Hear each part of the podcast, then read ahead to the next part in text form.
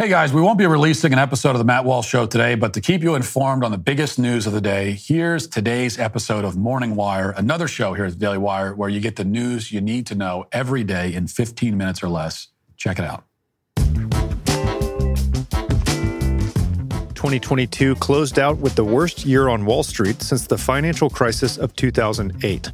It was food, it was energy, it was utilities, right? So that hits the consumer and hits the average American very, very hard. How much did the market decline? And is a turnaround coming anytime soon? I'm Daily Wire editor in chief John Bickley with Georgia Howe. It's Monday, January 2nd, and this is Morning Wire. The Department of Homeland Security says they don't have any records on hundreds of thousands of illegal immigrants they were supposed to be tracking. How many cases is the agency tracking, and why are so many slipping through the cracks? And police have arrested a suspect in the November murders of four University of Idaho students. How were police able to link him to the crime, and what charges is he facing? Thanks for waking up with Morning Wire. Stay tuned. We have the news you need to know.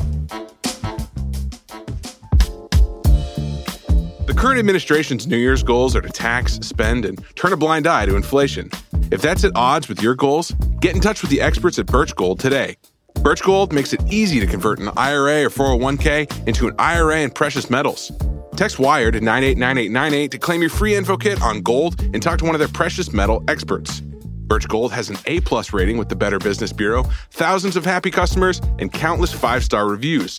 You can trust Birch Gold to help protect your savings. Text WIRE to 989898 today.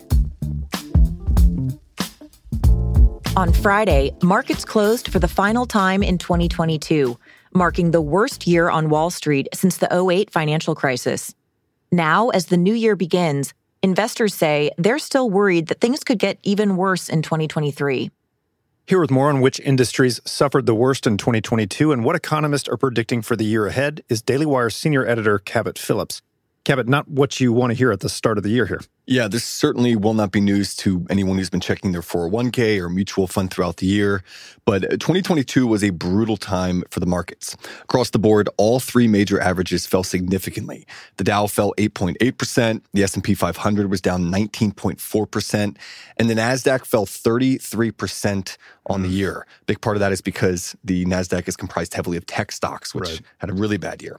Overall, that is the seventh worst year since record keeping began in the early 1900s. That means last year was up there with the Great Depression and the dot com bubble. Mm. Not the kind of list you want to be on. Not at all. Now, for context, overall stocks are still up about 19% since the start of 2019. Remember, 2020 and 21 both saw uh, pretty massive gains, but this year erased a lot of that progress. All right, so seventh worst declines all time. What caused the drop? As always, there are a number of factors and it depends on who you ask, but we'll start with inflation. Obviously, as the dollar becomes less valuable, operating costs go up and profits come down, which just means less money for investors. But more importantly, the inflation we saw this year caused the Federal Reserve to really clamp down and raise interest rates to their highest point since the 1980s, mm-hmm. meaning money was harder to come by and uh, the markets responded accordingly. On that note, I talked to Kenny Polcari, a market strategist and CEO of Kace Capital Advisors. It's very interesting, right? Because on the one hand, you could say that the Fed put us in this position, and then we look at them to get us out of this position. And so I say that because by now, many of us realize that the Fed went on and stimulated for much too long. They kept rates at zero for much too long. So until they finally had to admit that they were wrong, that they misinterpreted, that in fact inflation wasn't transitory. And so now the Fed, who put us in this position, we look for them to take us out. And so what's the role now? So now they're starting to do what they should have done so, how long is the bear market expected to last? Well, I hate to be the bearer of bad news, but uh, again, many investors say that things will likely continue to get worse, at least until recession takes hold and we bottom out, which mm-hmm. would likely cause the Fed to begin loosening things up and lowering interest rates once again. Here's how Polcari put it. So I'm expecting to see the first quarter or into the second quarter of more volatility because I think the Fed's going to be faced with what to do next, right? I think by the late spring, early summer of 23, then we will start to see all these rate increases significantly slow the economy. We're going to see unemployment go higher, which, you know, just happens to be a byproduct of a slowing economy. What sort of political reaction have we seen to all this? So, one thing we constantly see over the years is that uh, when the markets are up, politicians are quick to take the credit. But when they fall, they're often the first ones claiming that politicians have little influence over the market. Yep. And that is what we've started to see once again from the Biden administration as well. In 2021, when markets were up, here's what the president had to say The stock market, the last guy's measure of everything, is about 20% higher than it was when my predecessor was there. It has hit record after record after record on my watch. So, uh, sort of taking credit there for how well things were going. But as things took a turn for the worse and the gains of 2021 were wiped out this year, the White House started to change their tune a bit. Former press secretary Jen Psaki, for example, at the start of the year said, quote, the president does not look at the stock market as a means by which to judge the economy. Mm-hmm. And then later this year, as stocks continue to go down, current press secretary Karine Jean-Pierre had this to say. Nothing has changed on how we see the stock market. Uh, we do not. That's not something that we keep an eye on every day. Uh, so I don't. I'm not going to comment about that from here. So a little bit of political maneuvering going on there. You can expect to see Republicans highlighting that messaging shift as the year continues. Yeah, makes sense. Cabot, thanks for reporting. Anytime. That's Daily Wire senior editor Cabot Phillips. Coming up, ICE says it's missing key information on hundreds of thousands of migrants released into the country. The American Heart Association recommends four to five servings each of fruits and vegetables every single day. Now, that's no small task, especially given your busy schedule. Balance of Nature fruit and veggie capsules are a convenient way to consume essential nutritional ingredients on the daily. Go to balanceofnature.com and use promo code WIRE for $25 off your first order as a preferred customer, plus a free fiber and spice supplement. That's balanceofnature.com, promo code WIRE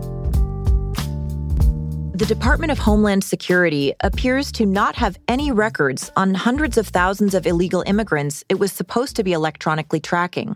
Immigration and Customs Enforcement, known as ICE, told university researchers it couldn't respond to an open records request because it said it had, quote, no records on the migrants.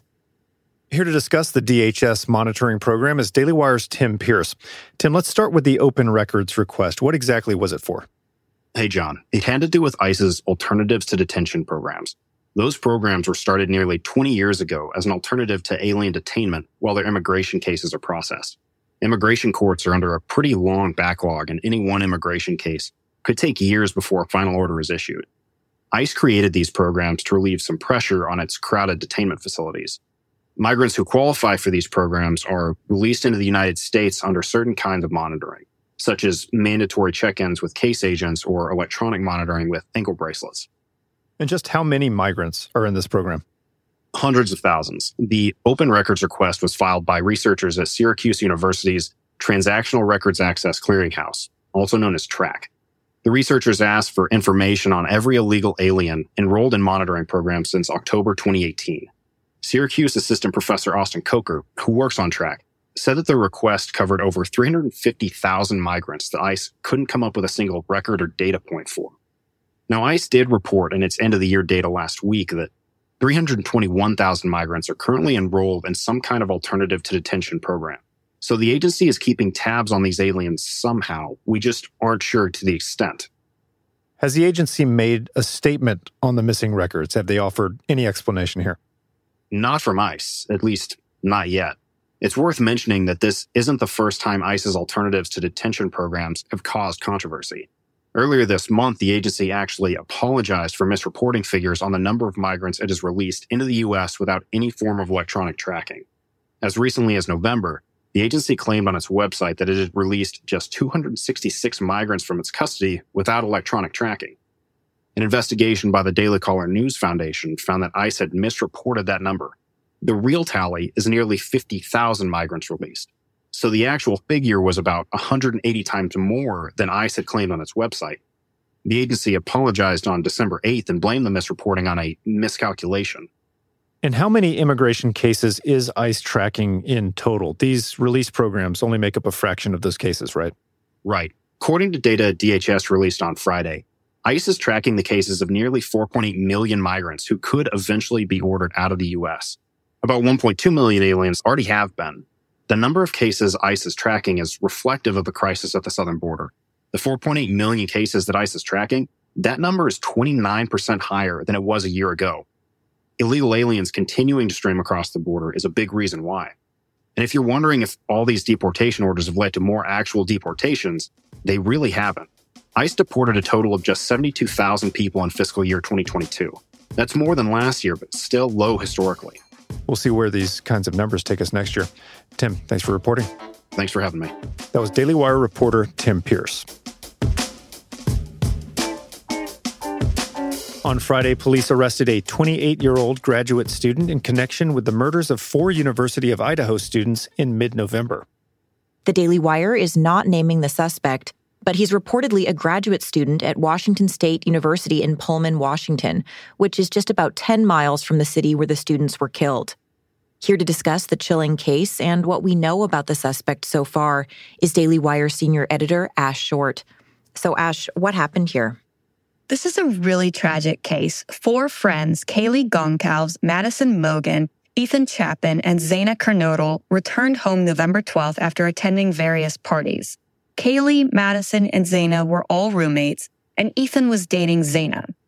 All four undergraduate students returned to the off campus residence, and at some point in the early hours of November 13th, they were all stabbed to death. Now, six weeks later, we finally have an arrest. What do we know about the suspect? Well, the suspect was pursuing his PhD in criminology and criminal justice and had previously studied psychology at DeSales University in Pennsylvania.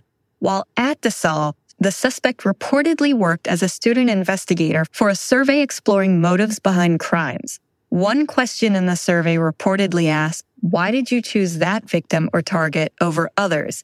While another question asked, After committing the crime, what were you thinking and feeling? We also know that the suspect is expected to plead not guilty to the crimes, and that he and his parents were reportedly shocked by his arrest. His attorney told media outlets that the suspect wasn't on the run and had driven across the country with his father a few weeks before his arrest, just as they had planned to do for some time. Now, what led the police to this particular suspect? We don't know the exact details at this time since the probable cause affidavit is sealed until the suspect has appeared in an Idaho court. But we do know that police tracked the suspect to Monroe County, Pennsylvania, some 2,400 miles away from the University of Idaho and where the suspect is originally from. Police reportedly used genealogy records to find the suspect, and cell phone records showed that he was often in the same area as the victims in the weeks leading up to the crime, appearing to stalk them. He also allegedly wore gloves during that time to avoid leaving fingerprints anywhere in public. The big question right now is whether he knew the victims and how he chose them but we likely won't know all of the details until it goes to trial. Right. Well, we are going to follow this case. Ash, thanks for reporting. You're welcome. That was Daily Wire senior editor Ash Short. Other stories we're tracking this week.